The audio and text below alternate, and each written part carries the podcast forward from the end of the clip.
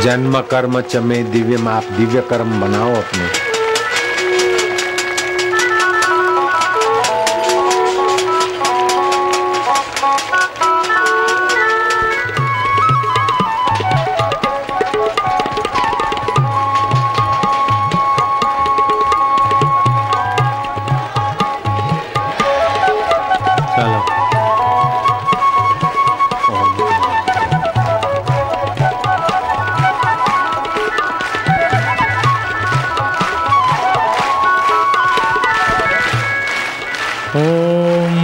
चक्षुर्देवहितं पुरस्ताच्छुक्रमुच्चरत पश्येम शरदा शतं जीवेम शरदा शतगो प्रब्रवाम शरद शतमदेनास्याम शरद शतं भूयश्च शरदशतात् ॐ नमो शम्भवाय च मयो भवाय च नमः शङ्कराय च मयस्कराय च नमः शिवाय च शिवतराय च ॐ मन्त्रार्था सफला सन्तु पूर्णा सन्तु मनोरथा शत्रूणां बुद्धिनाशस्तु मित्राणां उदयस्तव ऋग्वेद यजुर्वेद सामवेद अथर्वण। ब्रह्मवाक्यं सदा सत्यं नश्यन्ति तव शत्रव। ॐ। यदायुष्यं चिरं देवा सप्तकल्पान्तजीविषु ददुस्तेनायुषा युक्ता जीवेम शरदशतं दीर्घा नागा नगा नद्यो अनन्ता सप्तार्णवादिश अनन्तेनायुषा तेन जीवेम शरदशतं सत्यानि पञ्चभूतानि विनाशरहितानि च। अविनाश्यायुषा तद्वज्जीवेम शरदशतं शतं जीवन्तु भवन्तः। ॐ आयुष्यं वर्चस्य घोराय स्पोकमोद्भिदम् इदग्गो हिरण्यं वर्चस्वजेत्राय व्यशतादु माम ॐ न तद्रक्षाग्गोसेन पिचासास्तरन्ति देवानामोजः प्रथमजग्गो एतत् यो बिभर्ति दाक्षायणगो हिरण्यगो स देवे कुक्रणुते दीर्घमायो स मनुष्ये क्रणुते दीर्घमायो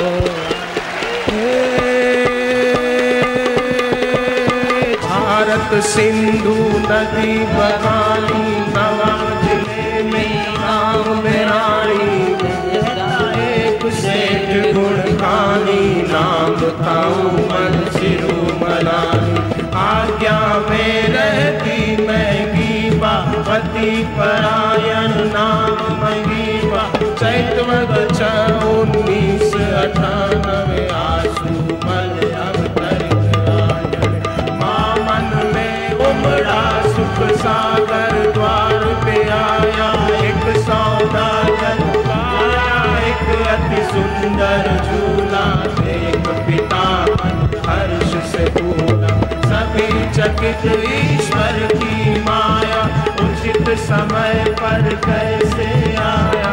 ईश्वर की ये लीला बारी बालक है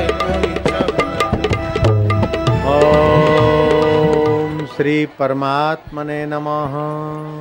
ॐ श्री परमात्मने नमः। लौकिक कार्य अलौकिक ईश्वर में जाने के लिए हैं। लौकिक कार्यों को इतना बढ़ोती न दे कि अलौकिक ईश्वर छूट जाए। नारायण नारायण नारायण। वास्तव में हमारा कोई जन्म ही था नहीं, है नहीं, हो सकता नहीं। जिसका जन्म है वो मैं नहीं हूँ और जहाँ मैं हूँ, उसका कोई जन्म ही नहीं है। ये बात मैं समझाना और बताना चाहता हूँ आप भगवान भी कहते हैं, जन्म कर्म च मैं दिव्यम। स्थूल और सूक्ष्म शरीर के मेल को जन्म बोलते हैं और उसके वियोग को मृत्यु बोलते हैं। लेकिन ये आत्मा सदा नित्य है, इनके मेल से और इनके वियोग से आत्मा का कुछ बिगड़ता नहीं। जिनके कर्म दिव्य होते हैं, वे जन्म के दिव्य फल को पा लेते हैं। भगवान का तो स्वतः सिद्ध जन्म और कर्म दिव्य होता है। और भगवत प्राप्त महापुरुषों का भी कभी कभी ऐसी दिव्यता के संकेत मिलते दिखाई देते हैं। जैसे सनकादि ऋषि आए और प्रहलाद के रूप में तो उनका जन्मजात जो सूझबूझ थी वो और बालकों से निराली थी। उनके कर्म भी निराले थे। तो इस प्रकार भगवान और भगवत प्राप्त महापुरुष और आम लोग भी अपने जीवन को, अपने कर्मों को दिव्य बना सकते हैं। कर्म में मलिनता तब आती है जब फल की इच्छा होती है, वासना होती है। तो इच्छा, वासना और अहंता मिलाते तो कर्म तुच्छ हो जाते हैं। इच्छा मिटाने के लिए भगवत प्राप्ति की इच्छा रख दो। वासना मिटाने के लिए भगवत प्राप्ति की वासना रख दो। तो वासना होते हुए भी वो वासना नहीं रहेगी, आपके कर्म दिव्य हो जाएँगे। सम्राट अशोक का जन्म दिवस मनाया जा रहा था। चारों तरफ़ से उनके शासित राजे महाराजे तो आए। लेकिन मुख्य मुख्य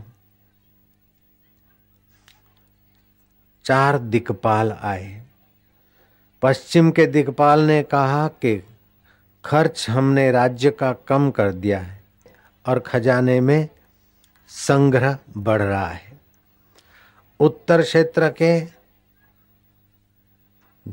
दिक्पाल आए उन्होंने बोला कि हमने टैक्स ऐसा डाल दिया कि प्रजा को पता न चले और आय अपनी दुगनी कर दिया। ये जन्म दिवस की बधाई के साथ शुभ समाचार लाए।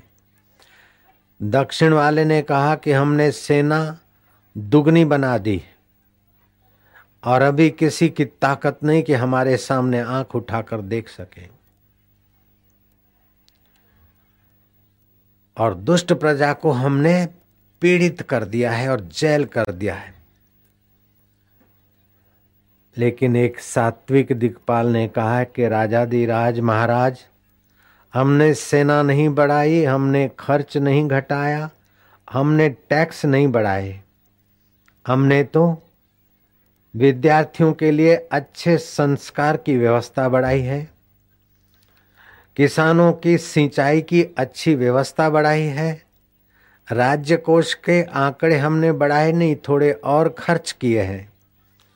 और दूरदर्शिता से प्रजा के सुख में ही राजा का सुख, प्रजा के कल्याण में राजा साहब का कल्याण ऐसा मानकर आपको जन्म दिवस पर हम ये खबर देने आए कि आपके कोष से हमने प्रजा हितेशी और प्रजा में अच्छे संस्कार पड़े, इसलिए इतने इतने करोड़ और खर्च कर दिए हैं। आपके खजाने को तो कम कर दिया है, लेकिन प्रजा के खजाने को हमने छलका दिया है। अशोक ने उसको गले लगाया कि तुमने ठीक मेरा उद्देश्य जाना। है प्रजा पर टैक्स बढ़ाकर देश प्रदेश में थप्पियाँ लगाना अथवा साथ में ले जाने की भ्रमणा में सम्राट अशोक नहीं पड़े थे। सम्राट ने उस दिशा के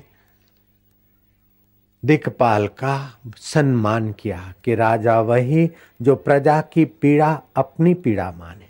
राजा वही जो प्रजा का सुख अपना सुख माने।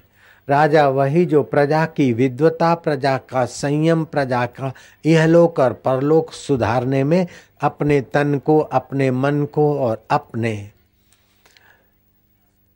शासनकर्ताओं को मोड़ दे। उस राजा का सौभाग्य है और उस राजा का दुर्भाग्य है जिसके राज्य में प्रजा को रोजी रोटी की चिंता और टैक्स पर टैक्स पड़ते रहें और प्रजा को हल्ला गुल्ला करना पड़े और बंद करना पड़े उस राजा को चिंता करनी चाहिए कि जिसके राज्य में प्रजा को हल्ला गुल्ला करना पड़ता है, उस राजा को निश्चिंत रहना चाहिए कि जिसकी प्रजा राजा से संतुष्ट है और उसके शासकों का जुलम नहीं है, वे राजा यहाँ भी सम्मानित होते हैं और भगवान के द्वार पर भी उस राजा का सम्मान होता है।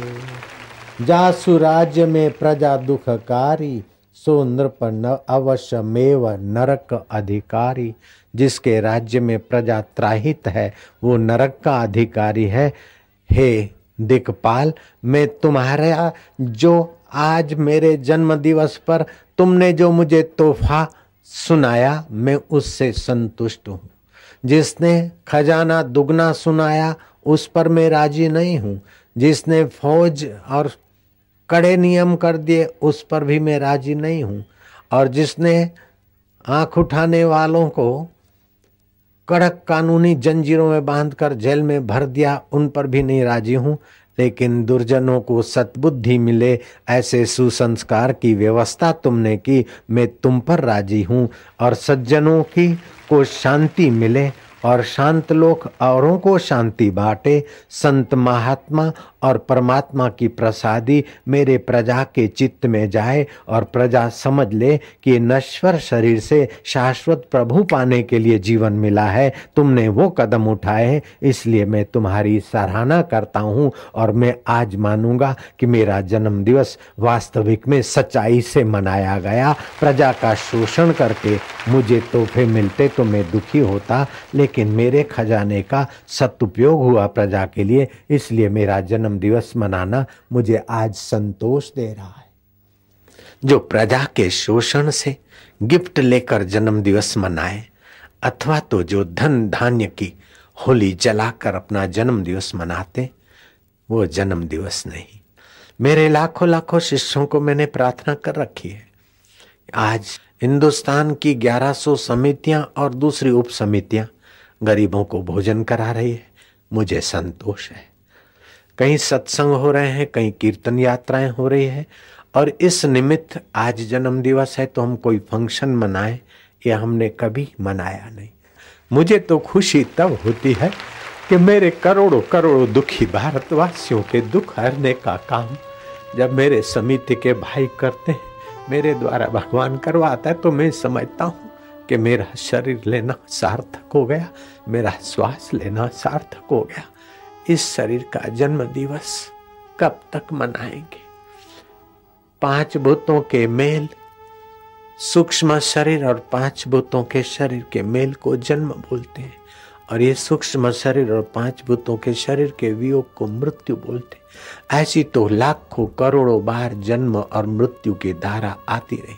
लेकिन आप अपने कर्मों को ऐसा दिव्य बनाइए कि आपका ये जन्म दिव्य हो जाए। कर्मों में बांधने की ताकत नहीं कर्ता कर्म को तुच्छ बनाकर बंध जाता है। अच्छे कर्म का अपने पर आरोप करता है। मैंने ये ये किया। इतना ही नहीं, बुरे कर्मों का भी अहंकार उठ लेता है। एक कैदी को जेल हुई और वो गया। जेलर ने बोला, इस कोठी के बरामदे में पड़ जाओ। पुराना कैदी कहता है, अब कितनी सजा है? बोले, छह महीना। बाहर रहे, बाहर। हमारी बराबरी कैसे करेगा? बीस साल वाले बैठे। हो जेल भोगने का भी अहंकार कर लेते। मर्डर करने का भी अहंकार कर लेते। तूने तो एक हाथ तोड़ा, मैंने दो मर्डर कर रखे। ये तो ऐसे ही कर्म तुच्छ है, लेकिन अहम मिलाकर और तुच्छ किए। ऐसे ही अच्छे कर्मों से भी अहम मिलाने के बाद वे अच्छे कर्म भी तुच्छ हो जाते। राजा नृग ने गायों का दान किया था अच्छा कर्म था। लेकिन मैं राजादि राज अन्नदाता, बड़ा दानी हूँ।